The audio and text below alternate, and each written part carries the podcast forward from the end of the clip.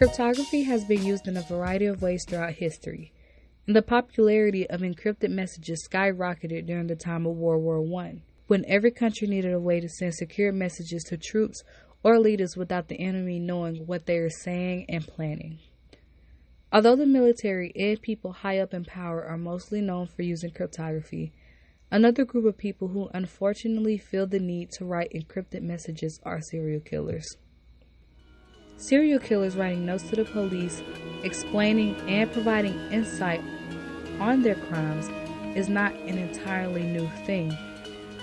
Those who were cocky enough and did not believe that they were going to get caught are usually the ones who sent them.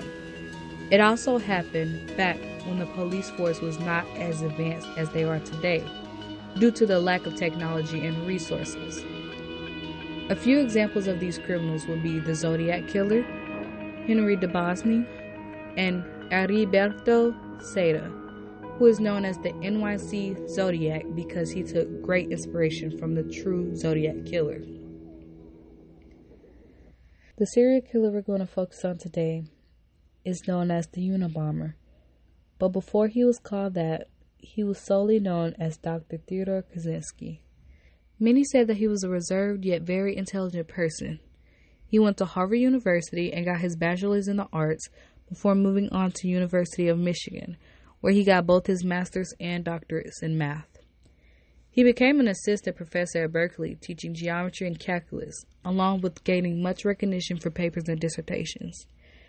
However, after only two years of working, he quit unexpectedly and without reason. He moved back in with his parents, but moved out two years to go live in a cabin in the woods that he built for himself.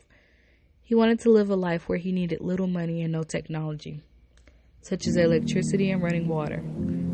He felt the need to live independently and free of others while also building and strengthening his survival skills. None of this was abnormal at the time. People in his town said that there were others who sought the same thing and were even stranger than Kaczynski. So, what possibly happened that ticked Kaczynski off and turned him into the Unabomber? Between the years of 1978 and 1995, he mailed out or hand delivered a total of 16 bombs, which resulted in three fatalities and 23 injuries. He would leave fake clues in the bombs, which made it successful to keep the police off his trail for nearly 20 years. As mentioned earlier, cocky serial killers love to send letters, and even cockier ones don't attempt to code them. This is where Kaczynski went wrong, though. In 1995, Kaczynski sent a 35,000 word essay straight to the FBI that explained his reasonings for the bombings and how he perceived the downfalls of the society because of technology. The FBI published the letter in hopes that someone could identify who the potential author could be by the way that the letter was written. David Kaczynski, Theodore Kaczynski's brother, came forward and said that the writing style and language was similar to that of Theodore. He even provided documents and letters that were written by Theodore. A linguistic analysis performed by the FBI concluded that the author of the 35,000 word essay and the documents were very, very likely to be the same. This was enough to constitute a search warrant, and in 1996, on the 3rd of April, Dr. Theodore Kaczynski was arrested in his cabin, and his cabin was searched. Found in his belongings were 40,000 handwritten journals that were composed of different bomb making experiments and details of the Unabomber crimes. There was also one live bomb that was ready to be mailed. In an interview he gave after he was arrested, Kaczynski revealed his hatred for technology.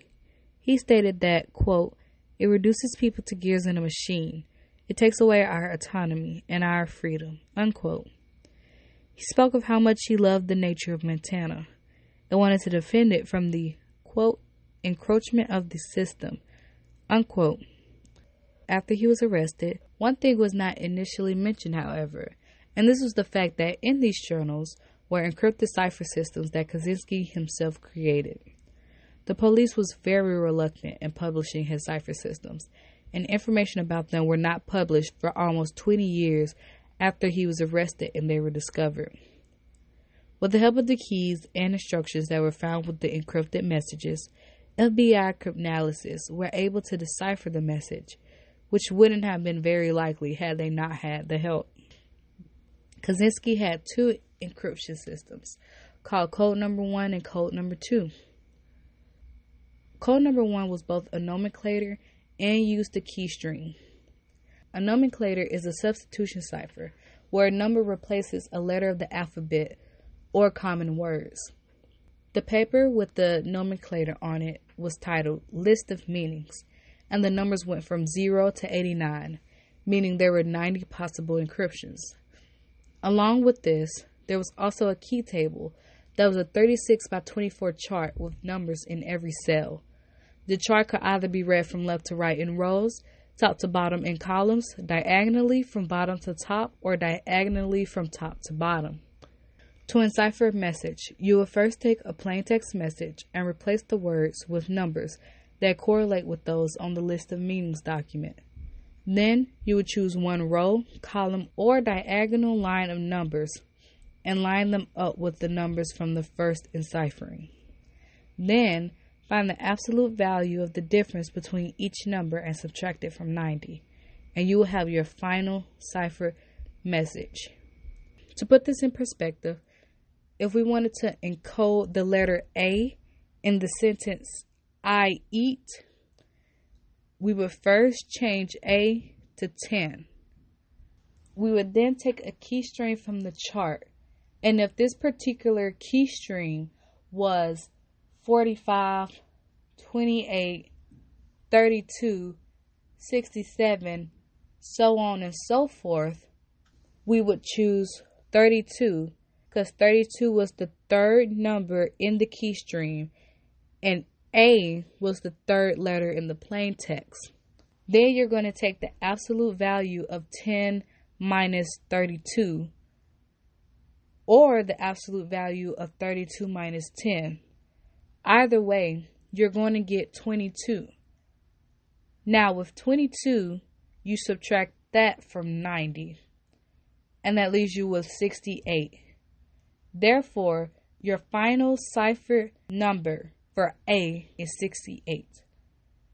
Also, which is important to know when trying to decipher the message, in whichever direction the numbers for the key string was taken, the enciphered message is to also be read in that direction.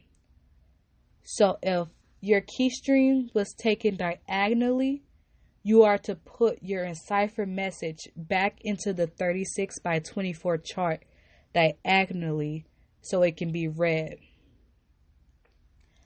For code number two, is not as hard as code number one. Code number two also uses a nomenclator, and the numbers go from 0 to 99, meaning there are 100 possible encryptions. However, instead of the key string being taken from a large table, there is only one key string needed for this code. The FBI is not completely sure what Kaczynski was going to do with these cipher systems, whether he was going to keep them to himself or whether his future letters to the FBI would be encrypted. However, they did not want to release his ciphers to the public. It is understandable as to why, with there being several serial killers before him, to make ciphers of their own which people to this day cannot decipher. It shows you just how great of a deal cryptography is to not only serial killers, but even to how police handle criminal cases involving encryptions. It is evident that they have made quite the impact, and unfortunately, it is a negative one. Thank you.